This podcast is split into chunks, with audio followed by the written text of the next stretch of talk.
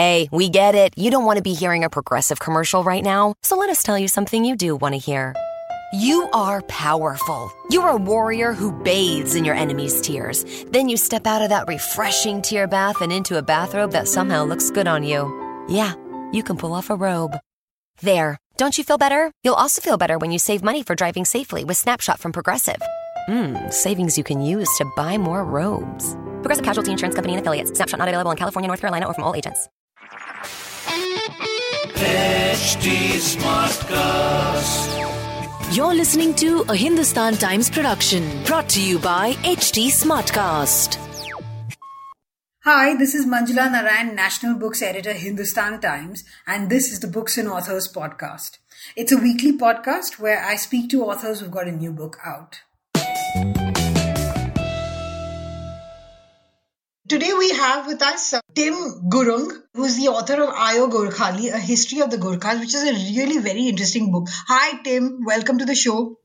Uh, thank you very much for the opportunity. Uh, it's my honor to be here.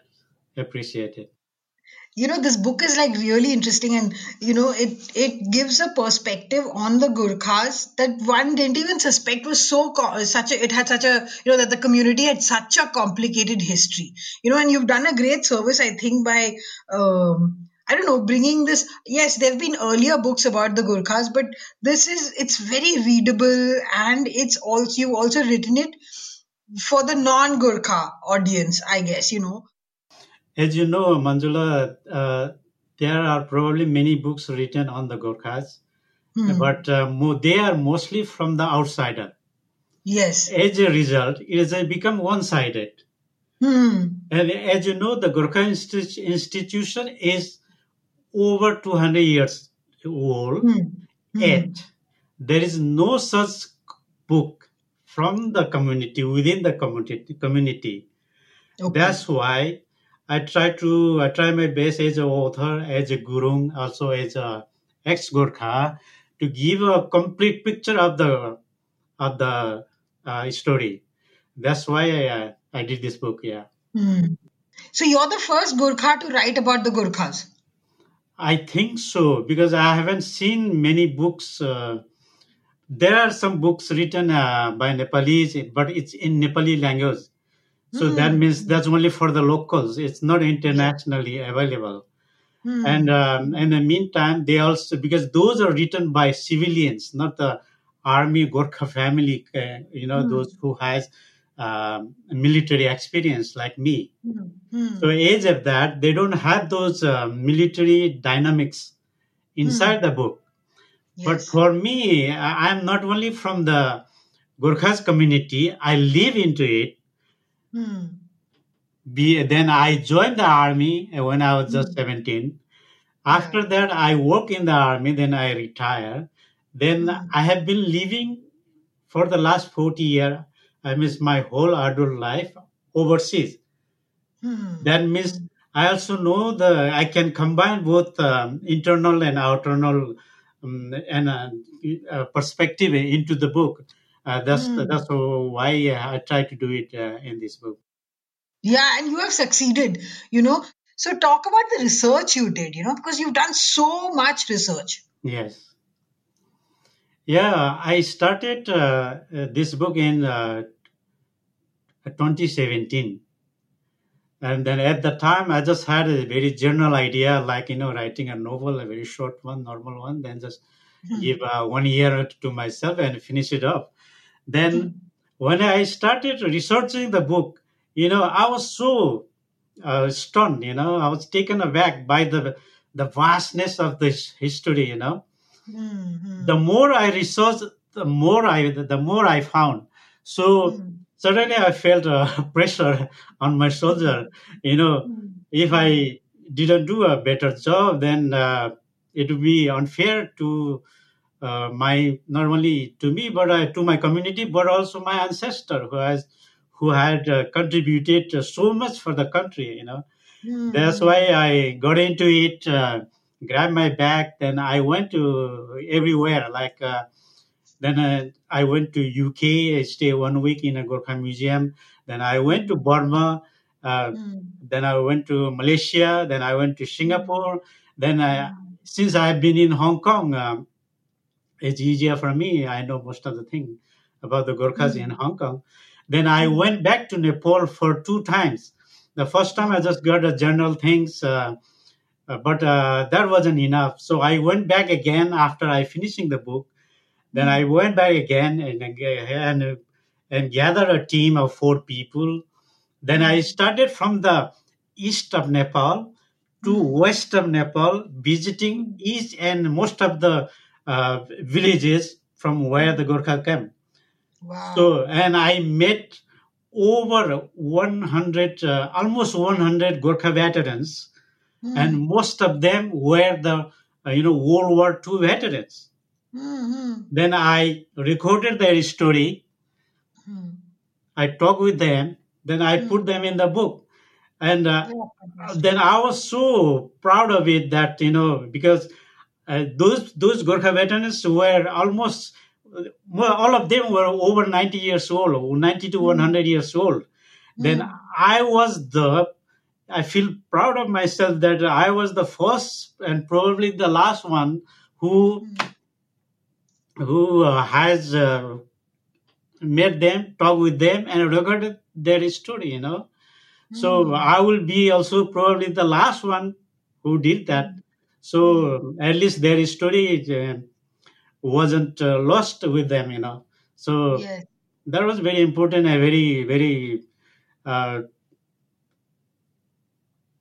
that was very, very happy moment for me. For me, and a very satisfying moment for me.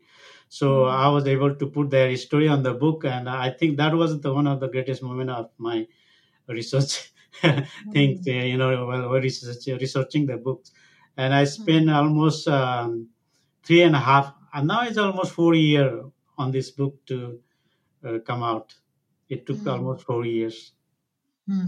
Now, talking about these World War II veterans, you know, also uh, it's a great service you've done in the sense that bringing out their story of how, I mean, I, I uh, you know, other maybe other communities don't know how they were treated after, uh, you know, after the war. Uh, you know, they were just let go without any pensions, without any uh, this thing, and they're wounded and no, uh, you know, that's really shocking. Yeah, that was talk about that. exactly, exactly.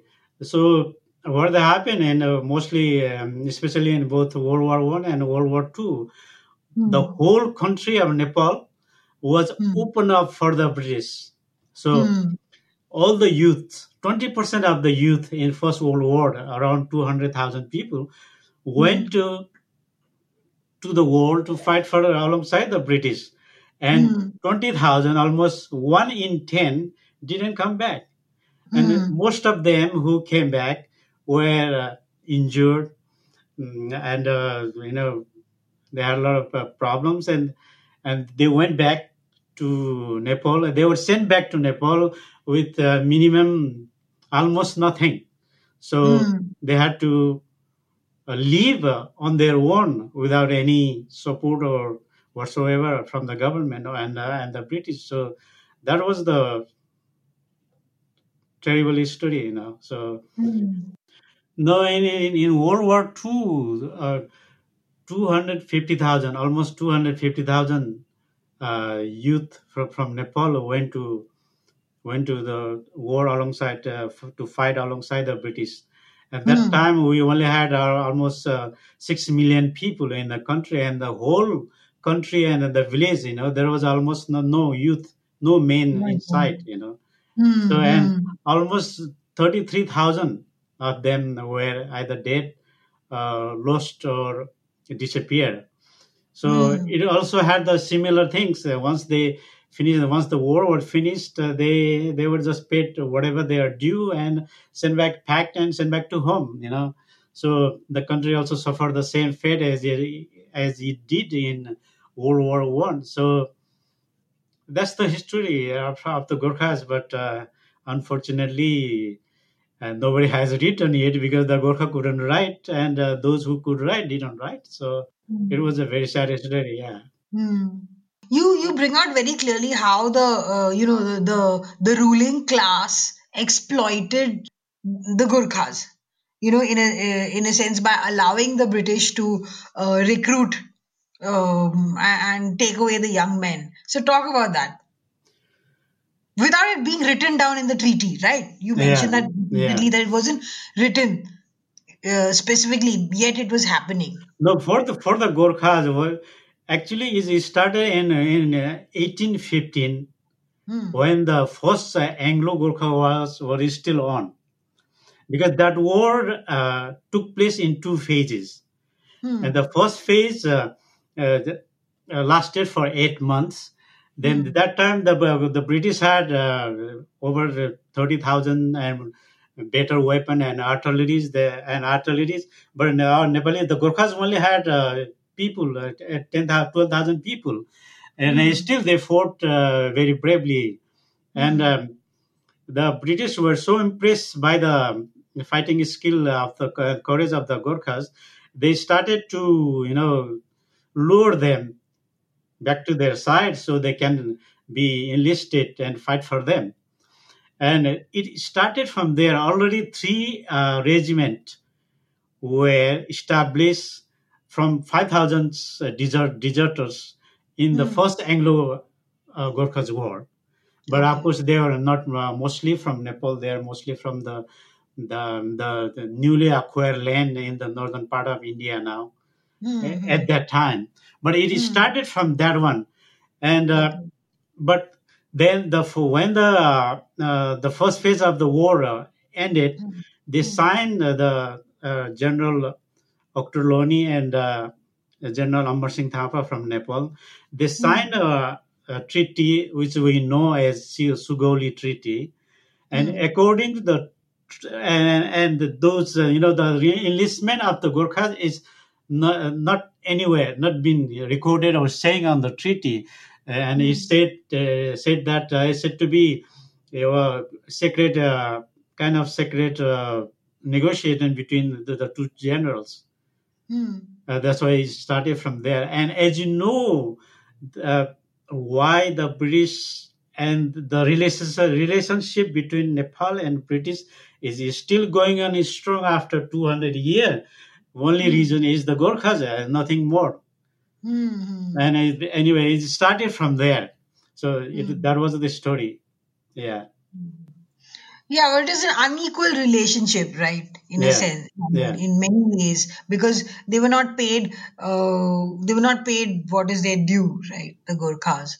So talk No, about yeah. yeah. talk about that. You know about the No, the only reason the British uh, enlisted the Gorkha was uh, because they were brave, they were loyal, unconditionally loyal, and they were even better than the Europeans uh, in the in the in the soldiering job. But they were available in a in a fraction of the payment that you know fraction of the pay they pay they had to pay for the British. That was the main reason why they keep on coming back. There is nothing else. that was okay until when they were in the in India.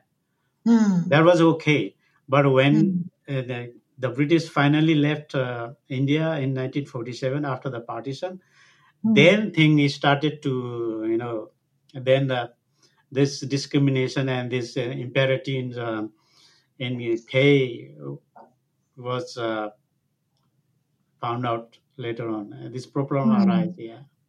Hmm. Yeah, I suppose you know this sort of uh, discrimination is okay in a colonial world, Mm, but yeah. once Yeah. once Yeah. once you know uh, all that is dismantled, then you can't go on treating people as unequal. You know, Yeah. so I suppose that's the thing. But uh, um, also, you know, that uh, chapter about uh, about Gorkha women was very interesting. And, you know, the sacrifices of the Gurkha women. Talk about Yeah. that because that must be immense. I mean. it's a men world and uh, people only talk about men and uh, my book must be the first one that uh, has uh, and that talk about that has written about the Gorkhas woman you know we don't even uh, even myself i didn't know that there were uh, our Gorkha women serving in the in the in the british army until i did the research and uh, yeah, they started from um, early 60s as a Hmm. QA officers, and uh, they went to UK. They trained in UK, and I was very uh, lucky to meet one of the uh, officer, woman Gurkha Hmm. woman officer, Hmm. uh, who uh, has served the uh, British Rukmani. Rukmani, yeah, Rukmani Yes. Dewan. Hmm. Uh, she lives in Australia now, and uh, Okay. uh, I got all the detail. I talked with her, and uh, she was very kind to provide me all the details, and uh, Hmm. I was uh, able to put her uh, all those detail in the book. At the Hmm. same time, so when all the men from Nepal went to went to the war, you know, Hmm. the you can imagine the the the pain and the the, the frustration and all those sorrows uh, those women face in Nepal. You know Hmm. without their uh, Yeah. husband they had to not only um, take care of the family and the and the land but also uh, fend off other problems that uh, Hmm. we have in our society Hmm. and it was uh, and it was definitely not uh, easy but Yeah. uh, unfortunately nobody talk about this Hmm. so um, i was very lucky to and i'm very happy that uh, i was able to put that also uh, in the in the book Hmm. And also very fascinating was that bit where you mentioned that you know the women and children fought alongside uh, the men in the Anglo-Gurkha War. That was uh, mm, uh, at the beginning um, when the the, beginning. Hmm. at the beginning when the Gurkhas uh, started in India, their Hmm. their their children, you know, especially the sons, uh, they, they they used to call uh, line boys. Hmm. Hmm. and they used to follow their father, helping his Hmm. father with water, carrying water and ammunition, and Hmm. uh, even going to the war, war and fighting with them, and stay behind and and supplying the weapons, uh, the ammunition like that. You know, they even Hmm. fought in the Sepoy, the mutiny of 1857 and 58, and Yes. they, they were even awarded uh, some gallantry medals uh, afterward. Hmm. Uh, that's Hmm. quite uh, quite uh, interesting, you know. Then uh, they used to do that until they reached the age of uh, uh, they became adult and they could join the army by themselves. Hmm. And, uh, and I think uh, that was at the beginning, but they stopped afterward uh, once they Hmm. went back to uh, after the partition.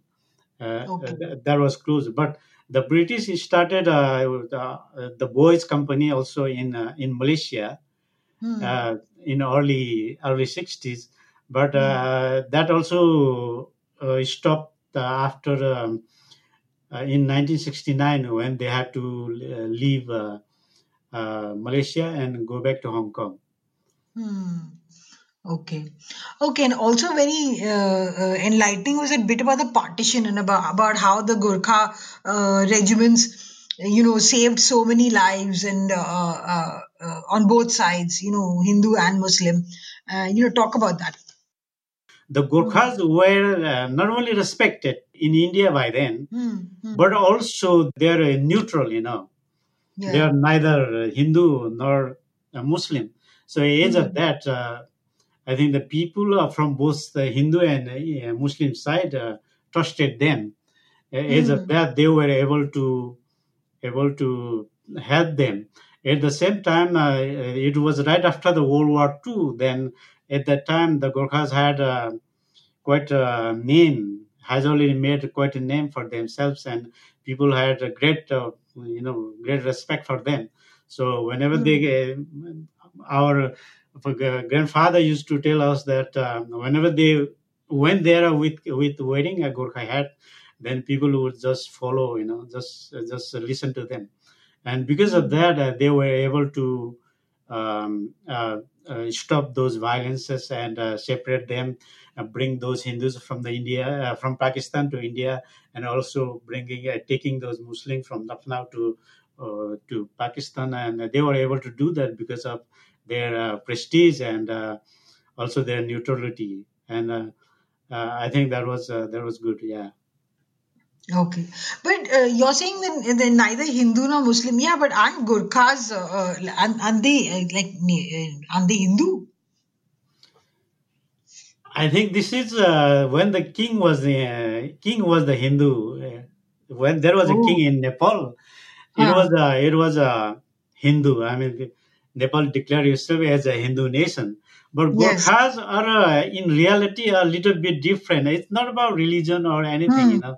If for them, it's uh, Hmm. for Gorkhas, uh, it goes everything, you know. Like uh, mm, we have in in in Nepal, we have uh, Hindu, we have Buddhist, we have Muslim, and uh, we can we can go anywhere. Uh, you know, it doesn't matter.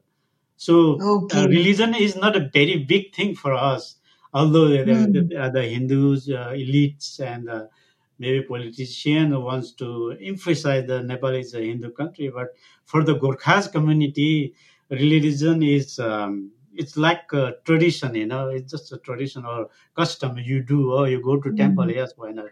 You do this thing, oh, do okay.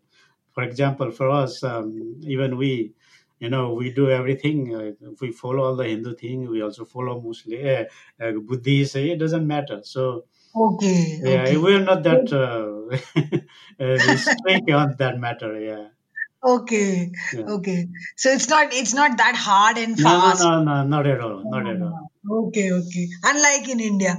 Yeah. Yeah, no, no, not not at all. That's Tim I. Gurung, author of Ayo Gorkhali, A History of the Gurkhas. This was a Hindustan Times production brought to you by HT Smartcast. HT Smartcast.